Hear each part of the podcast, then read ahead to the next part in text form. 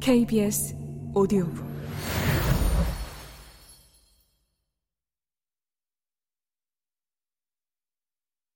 이. 레그라스 경위의 이야기.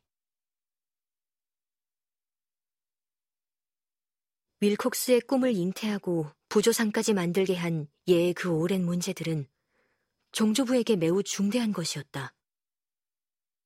그분이 남긴 두툼한 원고의 절반 이상을 차지하는 중심 주제였으니까. 나의 종조부 에인절 교수는 예전에도 정체불명의 상형 문자에 고심한 적이 있고 크툴루라고만 알려진 불길한 음절을 접했으며 어떤 오싹한 괴물의 존재를 알고 있었던 것 같다. 그 때문에 그는 윌콕스의 방문을 받고 강렬하고 섬뜩한 연관성을 느꼈고 그에게 상세한 설명을 요구했던 것이다. 종조부가 맨 처음 경험한 그 사건은 당시로부터 17년 전, 그러니까 1908년의 일이었다. 당시 미국 고고학회는 세인트루이스에서 정기 세미나를 개최하고 있었다.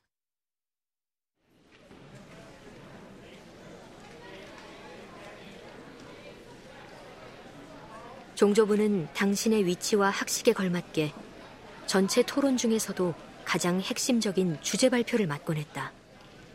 그리고 비회원 자격으로 학회에 참가한 사람들이 전문적인 조언을 얻고자 할 때 가장 먼저 찾는 학자 중에 한 사람이 종조부였다. 특히 그 해엔 비회원 중에서 특히 눈에 띄는 인물이 있었다. 비록 외모는 평범한 중년 남자였지만 그는 곧 학회 전체에서 비상한 관심을 불러 모았다. 남자는 어디에서도 입수하기 어려운 독특한 정보를 갖고 뉴올리언스에서 그곳까지 찾아왔다고 했다. 이름은 존 레이먼드 레그라스. 직업은 경찰 경위였다. 그의 출연 못지않게 그가 가져온 물건도 대단히 이채로웠다. 기묘하기 짝이 없는 고대의 돌인형으로 그 출처는 그 자신도 도저히 모르겠다고 했다. 레그라스 경위는 고고하게 약간의 조예도 없어 보였다.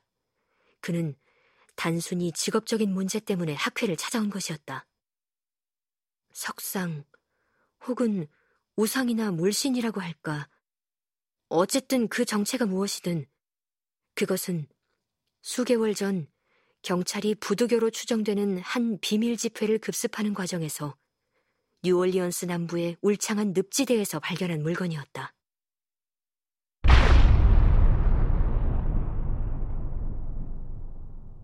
그때 집회에서 이루어진 의식 행위가 어찌나 끔찍하고 기괴했던지 경찰은 그들이 아프리카의 부두교보다 더 사악한 그때까지 베일에 가려져 있던 음산한 사이비 종교 집단일 것으로 생각했다. 집회에 참가한 사람들을 연행해 신문에 보아도 엉뚱하고 터무니없는 얘기만 나왔을 뿐, 그 집단과 관련된 어떤 단서도 얻지 못했다고 한다. 그래서 바짝 긴장한 경찰은 그 오싹한 의식의 정체를 밝혀내고 그 근원까지 추적하기 위해 캐캐묵은 민담을 뒤지다 학회에까지 이른 것이었다. 레그라스 경위는 자신이 불러올 엄청난 반향을 예상하지 못했을 것이다. 돌인형 자체만으로 과학자 집단은 강렬한 흥분에 휩싸였고 너나 없이 레그라스 주위로 몰려들었다. 그 극도로 불길하고 기이한 물체에서 암시되는 무한한 시간의 깊이와 미지의 풍경의 넋을 빼앗긴 것이다. 현실의 어떤 조각가도 무생물의 그런 끔찍한 생기를 불어넣을 수는 없었으리라. 신비한 돌인형의 칙칙한 녹색 표면에는 수백 년 혹은 수천 년의 세월이 담겨져 있는 듯 했다. 학자들은 급기야 한 명씩 돌인형을 돌려가며 자세히 살펴보기 시작했다.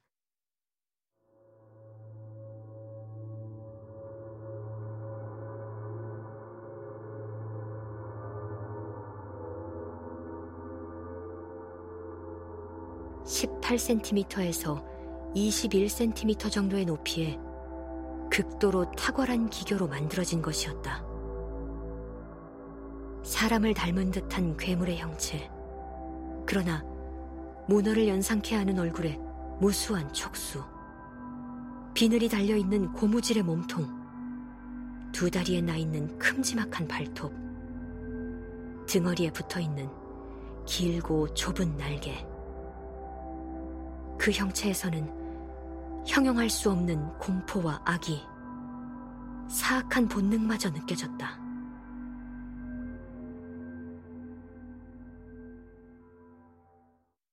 다소 뚱뚱한 모습으로 직사각형 받침대 위에 교활하게 웅크린 자세였으며 받침대에는 해독할 수 없는 문자들이 빼곡히 새겨져 있었다. 날개 끝은 중앙에 위치한 받침대 양쪽에 닿아 있었고 길게 구부러진 발톱을 잔뜩 세운 뒷발은 받침대의 앞쪽 모서리를 움켜쥐고 밑쪽으로 4분의 1가량 뻗어 있었다. 두 종류를 닮은 머리는 앞쪽으로 약간 기울어졌고 얼굴에 난 촉수의 끝이 솟구친 무릎을 움켜쥐고 있는 큼지막한 앞발 발등까지 닿았다. 전체적인 모습에서 살아 움직이는 듯한 느낌이 전해졌고 무엇보다 정체를 전혀 알 수 없다는 점이 더 서늘한 공포심을 자아냈다. 그저 그 형체가 까마득한 옛날에 실제로 존재했을 거라는 심증은 확실히 전해졌다고 했다.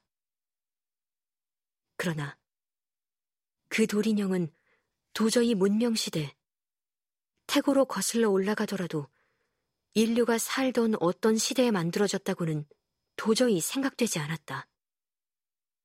너무도 생소하고 이질적인 재료 역시 수수께끼였다. 황금빛, 하지만 이상야릇한 색채를 띠는 반점과 함께 가느다란 홈이 패어 있는 초록빛 흑석. 그 반지르르한 돌의 정체 역시 광물학과 지질학의 전문 지식을 동원해도 정체를 알 수 없었다. 해독이 불가능한 것은 받침대에 새겨진 문자도 마찬가지였다. 해당 분야의 전 세계 전문가 중 절반 정도가 그 학회에 모여 있다고 해도 과언이 아니었지만 누구도 시대를 초월한 그 언어의 계통에 대해 설명하지는 못했다. 형체나 재료와 마찬가지로 그 신비한 언어 역시 인류의 숨결이 닿지 않는 머나먼 시간의 깊이만을 더하고 있었다. 인간의 지식과 개념으로는 불가해한 시간과 불경한 생명의 주기가 전해질 뿐이었다. 그렇게 과학자들은 저마다 고개를 갸웃거리며 레그라스의 문제를 도와줄 수 없다고 한숨 지었으나 딱 한 사람. 그 괴이한 물체와 문자를 어디선가 본 듯하다며 자신없게 말문을 연 사람이 있었다. 지금은 고인이 된 윌리엄 채닝 웹이라는 인물이었다. 프린스턴 대학의 고고학 교수였던 그는 결코 시시한 탐험가는 아니었다. 웹 교수는 48년 전에 고대 비문 발견에는 실패했지만 그린란드와 아이슬란드를 탐사한 일이 있다고 했다.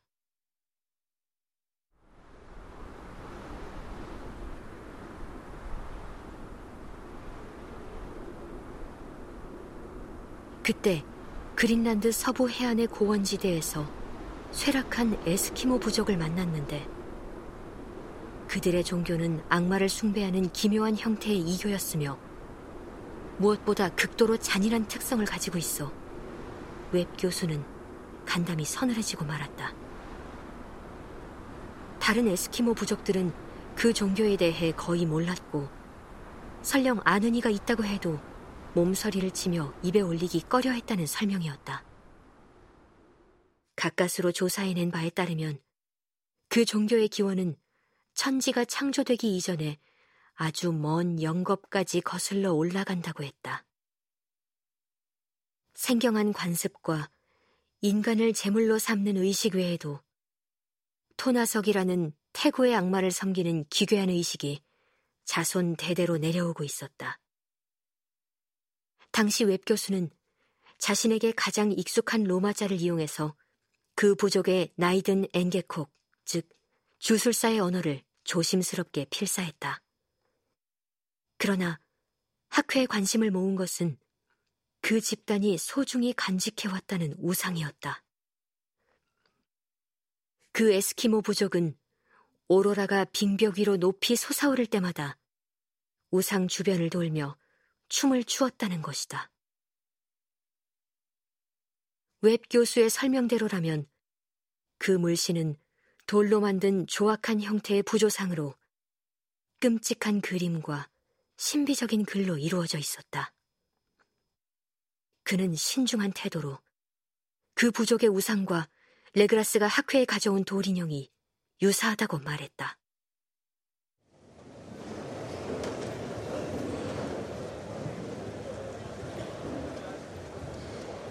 웹 교수의 말은 경악과 전율을 불러일으켰다. 특히 레그라스는 묘한 흥분으로 바짝 달아올라서는 곧바로 웹 교수에게 질문 공세를 펼쳤다. 그는 늪지에서 체포한 이교도들의 진술 자료를 웹 교수에게 전해주며 그 악마 같았다는 에스키모 부족의 언어를 자세히 기억해보라고 체근했다.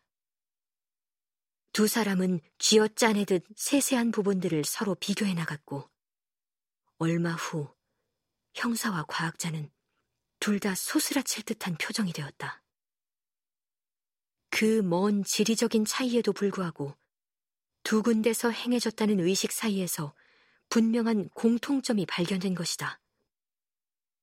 무엇보다 에스키모족 주술사들과 루이지애나 습지의 숭배자들이 서로 비슷하게 생긴 우상을 향해 유사한 주문을 되풀이했다는 점이 결정적이었다. 같은 언어 계통에서 파생된 것으로 추측되며 표기상 분절된 부분을 주문을 크게 외우는 과정에서 숨을 고르는 지점으로 보였다.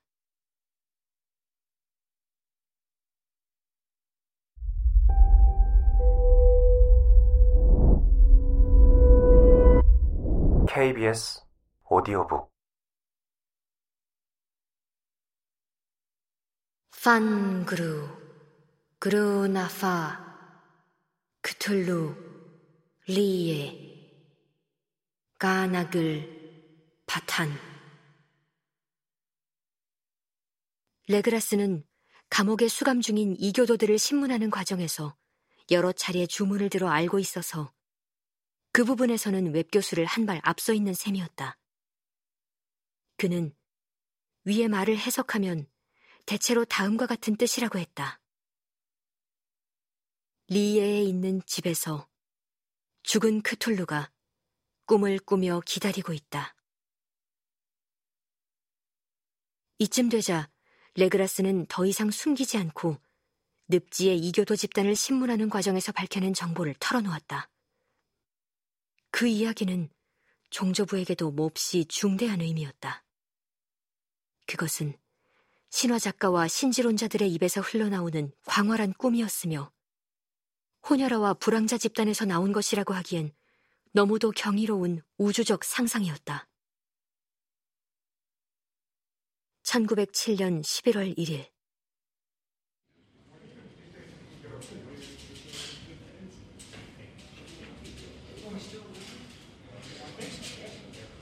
뉴올리언스 경찰은 그 지역 남부의 늪지대와 연못 부근에서 광신도들이 집회를 연다는 제보를 입수했다. 인근의 불법 거주자들은 대부분 라피트와 그 부하들의 후손으로서 소박하고 착한 사람들이었지만 한밤이면 엄습하는 정체불명의 공포감에 휩싸여 있었다. 언뜻 부두교 같지만 훨씬 끔찍한 형태의 의식이라고 짐작만 할 뿐, 누구도 그 정체에 대해 아는 사람이 없었다. 게다가 사악한 기운이 느껴지는 북소리가 들려올 때면 주민들 중에서 여자와 아이들이 감쪽같이 사라지기 시작했다고 한다.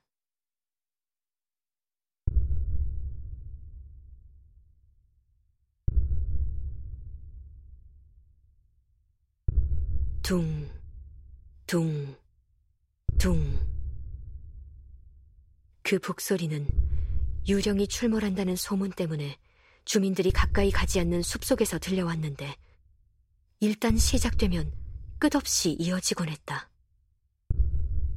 광인의 울부짖음과 가슴을 후벼 파는 비명소리, 등골이 오싹해지는 찬송이 들려오고 악마의 불꽃이 숲속 가득히 넘실거렸다. 제보자는 겁에 질린 표정으로 마을 사람들도 이제 한계라는 말을 전했다.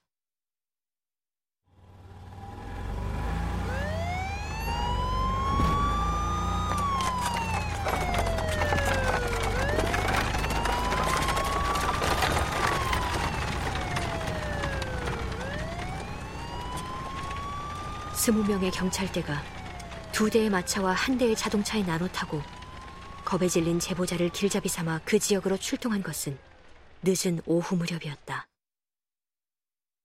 차도가 끝나는 지점에서 경찰들은 햇볕이 전혀 들지 않아 어둠침침한 사이프러스 숲가를 수 킬로미터 걸어갔다.